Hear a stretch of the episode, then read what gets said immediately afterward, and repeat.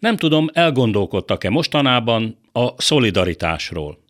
Tudják, arra a kiállásra gondolok, amit a magyar civil társadalom olyan példásan tanúsított az Ukrajna elleni orosz agresszió első heteiben. És ami olyan nagyon hiányzott, és hiányzik ma is a kormány külpolitikájából. Olyannyira, hogy az amúgy Orbán szövetséges lengyel Jaroszláv Kaczynski igen éles kirohanását követően a magyar miniszterelnök, ha vonakodva is, de elismerte. A bucsai mészárlás egyáltalán megtörtént, és az bizony emberiesség elleni háborús büntet volt. A magyarok által tanúsított feltétlen szolidaritás az ukrajnai menekültekkel szemben annál is inkább elismerésre méltó, mivel az ország polgárai súlyos ellenszélben ajánlottak fel szállást, segítséget, élelmet, ruhát és mi egyebet az elmúlt hetekben.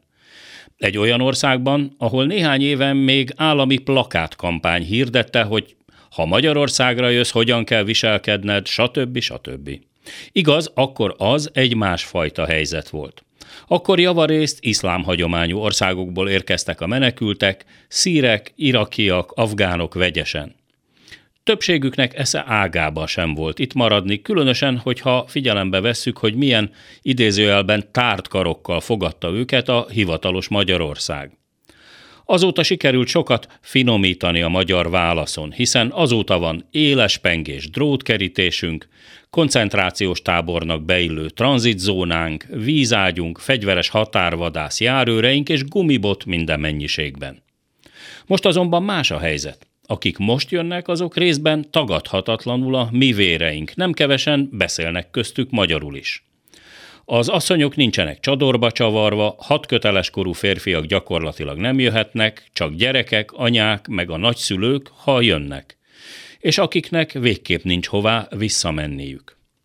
A politikai, diplomáciai értelemben vett szolidaritást Ukrajnával pedig ott szabotálja a kormány, ahol tudja.